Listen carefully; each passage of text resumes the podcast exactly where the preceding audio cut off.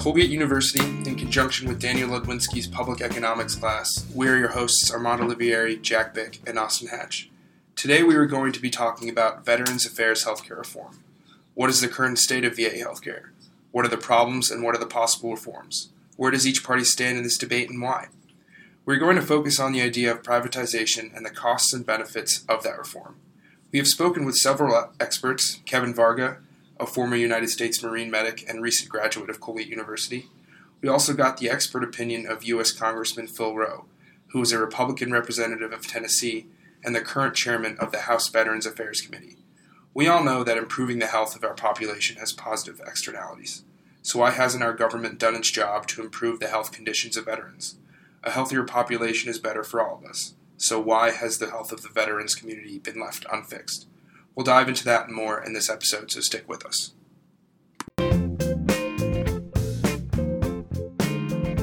We've been working on to establish a permanent, improved Department of Veterans Affairs Care in the Community program. We need to make sure you're getting the veterans health care you've been promised. It's a new program and it's being worked on, and I have heard that it is uh, improving. By bill would ensure that veterans aren't left out to dry. So let's get started. Let's be honest. The current state of the VA healthcare system is not pretty, and this has led to a lot of debate in Washington. Back in 2014, CNN reported that at least 40 U.S. Air Force vets died while waiting for treatment at VHA facilities. They had waited months, sometimes years due to overwhelming backlog. Despite attempts to conceal these issues, the problems with the VHA got out to the public because of this news coverage, as well as a 2014 report by the Inspector General that found evidence of the government hiding quote unquote systemic, lengthy, and worsening wait times for VHA medical centers. The report also found that as many as 238,000 veterans had died before receiving care. The problems that exist in the Department of Veterans Affairs extend back decades, and there are many things to blame. First on our list, the bureaucracy of the VHA put it bluntly, as Sherman Gillums, an associate director with Paralyzed Veterans of America, said, we attribute a lot of the early trouble to an institutional laziness or institutional inefficiency that has been made a part of the culture at the VA. When talking with Kevin Varga, an ex Marine and VA healthcare user, he pointed to a few of these issues. When asked about his firsthand experiences with the VA healthcare system, he said, uh, Through the VA, it's sometimes hard to get a hold of somebody or get care, so it's harder ease of access. Uh, there's usually less availability than private um, care. And also, when you're dealing with the administrative aspects of getting reimbursed for different appointments or um, getting travel claims and things like that, uh, it's much harder when you're dealing with the VA than when you're dealing with uh, private care, from what I've seen. He also mentioned that the closest VA hospital to him in Colorado is 30 miles or a uh, 45 minute drive. When asked about his experiences with both VA healthcare and private healthcare, he responded The main differences that I see are the ease of access of care, the availability of care, and the sort of centralized way of uh, dealing with uh, insurance claims and uh, all the administrative work of healthcare. Hinting at the shortcomings of VA healthcare. Varga also shared that. I have heard uh, many stories from friends and uh, other former Marines that it is often a bureaucratic, administrative nightmare. But I've heard of friends who've called and there have been uh, no appointments available, or have they told they've been told to wait and call back later, or have uh, not been able to get much help at all.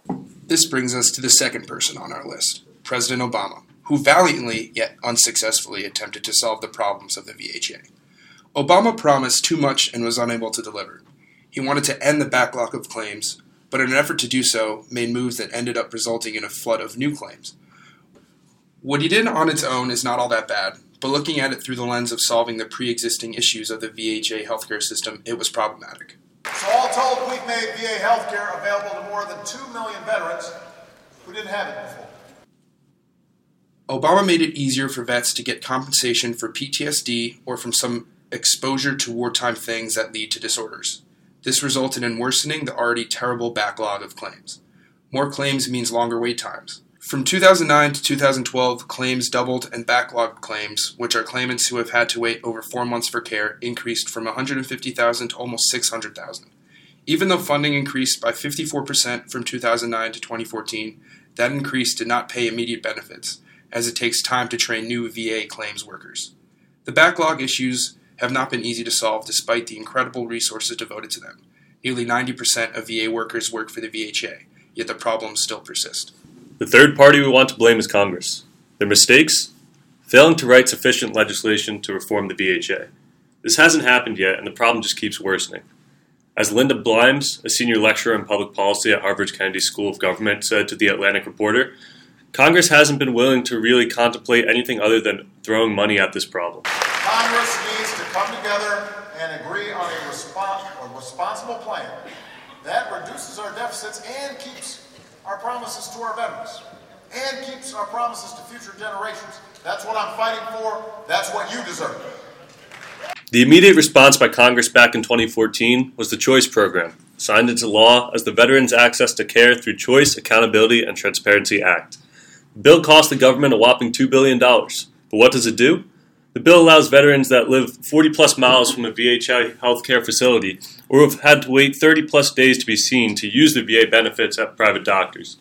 This act was intended to be a temporary solution while government solved the problem.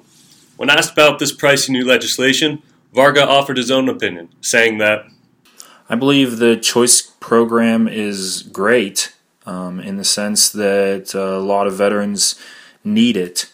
Uh, if they're, if it just makes sense if you can't get an appointment or if you live far away, you should be able to go see a uh, a private private care uh, medical provider. But where are we today? The choice program still exists, and while congressional Republicans want to extend the program, Democrats fear the impending privatization of the VHA and potentially the whole VA. Democrats and other groups like the American Legion oppose the expansion because they believe the move will take resources from the rest of the VA and core health system. The choice program was set to expire in the summer of 2017, but Congress and Trump passed legislation to extend it until funding runs out. It is set to run out soon, but conservative lawmakers are seeking to pass new legislation to extend it, and in doing so, aim to write legislation to expand veterans' choice of private care. We wanted to hear it from a veteran's mouth, so we asked Kevin whether he would like to see the choice program extended, to which he responded, I think that the choice program should be extended. I think it should be a permanent thing and definitely available for those veterans that specifically need it. Although Democrats share the belief that veterans need private care in some cases, they don't agree to the extent the Republicans want to allow. Democrats fear the dismantling of the VA, despite Republicans' insistence that they want to maintain a robust VA. This Democratic fear has good reason. During his campaign, President Trump touted the idea of giving every veteran a card that they could use for treatment outside the VA system. Since then, like many of his campaign promises, this policy hasn't gained any ground in Washington. David Shulkin, from U.S. Secretary of Veterans Affairs, told reporters that the government has backed off of this idea. Vargas seemed to agree with Shulkin, saying that I also do not think that every veteran should have a card to uh, use at uh, private practices uh, at any time. Um, this would be uh, negative to the VA healthcare system as a whole, which I think uh, is showing improvement and uh, is trying to be better and help veterans in uh, ways that uh, private practices just wouldn't understand as much as an organization that is devoted to veterans would. They are a good place, a good community for veterans to come together um, a place where doctors, nurses, all of the different providers have experience with veterans, have experience with issues like PTSD and traumatic injuries. Um, I believe there are good communities where veteran patients would feel uncomfortable at many uh, private medical care facilities. And suggesting that perhaps our nation's veterans share the sentiments of Washington. Republicans have been very defensive in response to the suggestion that they are seeking to fully privatize the VHA. Chairman of the House Veterans Affairs Committee, Phil Roe, said recently that he thinks that's just a false narrative.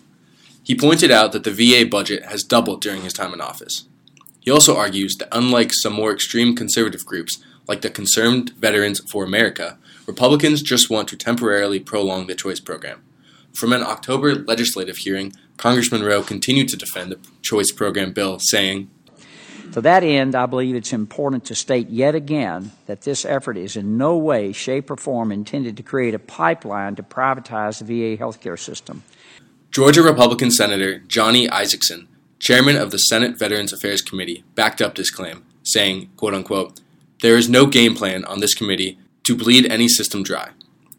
While the Republican side of the aisle tries to extend the choice program, they remain adamant that their desire to do so will not lead to privatization of the VA. Democrats are still wary, though. Democratic Senator Jon Tester of Montana, a top Democrat on the Veterans Committee, emphasized that sending veterans into the private sector doesn't absolve the VA of the responsibility for the care and benefits that veterans receive.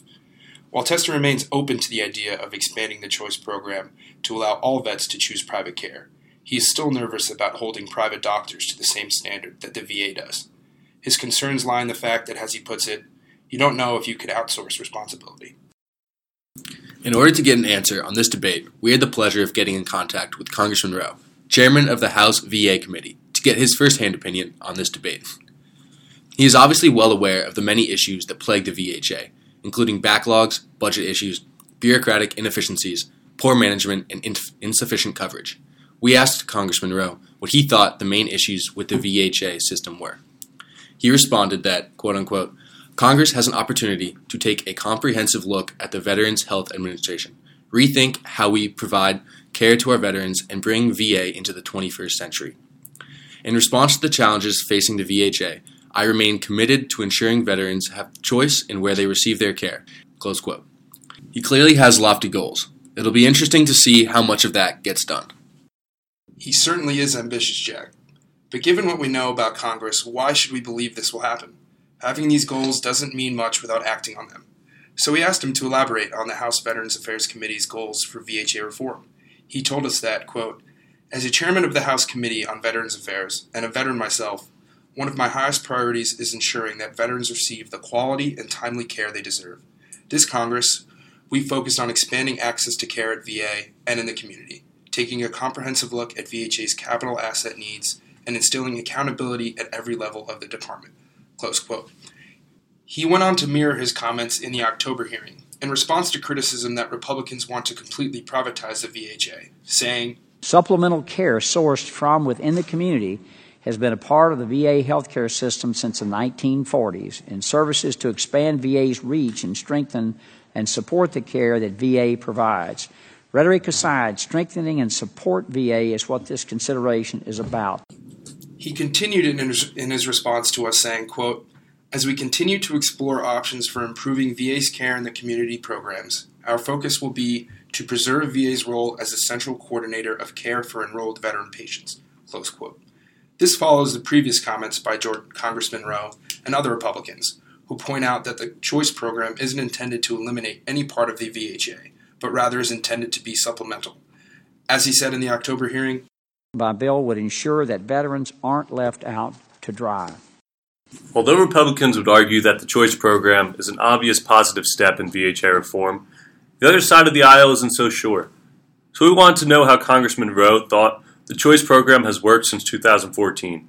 He responded that, quote, Though VA has been collaborating with community providers to treat veterans since 1945, the recent increase in the veteran demand for community care has highlighted serious issues and inefficiencies within the VA's community care system. That's why I've been working with Ranking Member Walz and the entire Committee on Bipartisan Legislation to streamline VA's community care programs while also working to improve VA's internal capacity to care for veteran patients. He continues to insist that the choice program's purpose is to supplement the VHA and believes that it has been successful in helping solve the coverage issues for the VHA. Despite his lofty ambitions, Congressman Roe acknowledges the road to VHA reform won't be easy, saying, My bill remains a work in progress, and we still have work to do together. How to make this bill work remains the $2 billion question. As we've seen here today, it's pretty clear that the government can't provide adequate health care for our veterans on their own. And it's becoming clearer that they can't decide how to solve the issues on their own either. The benefits of improving veterans' health stretch far beyond just the veterans community. The externalities of improved health benefit the rest of us too, so we should all be concerned about this issue. At this point, it seems like increasing options for veterans is a potential light at the end of the tunnel. But can the political machines in Washington get us there before they crash and burn? I guess at this point we can only wait and see. That's all the time we have for today, folks. Thanks for listening. Special thanks to Congressman Roe and Kevin Varga for taking the time to contribute to our wonderful show. From all of us, thanks for listening. Stay involved, stay listening, and stay classy, Colgate University.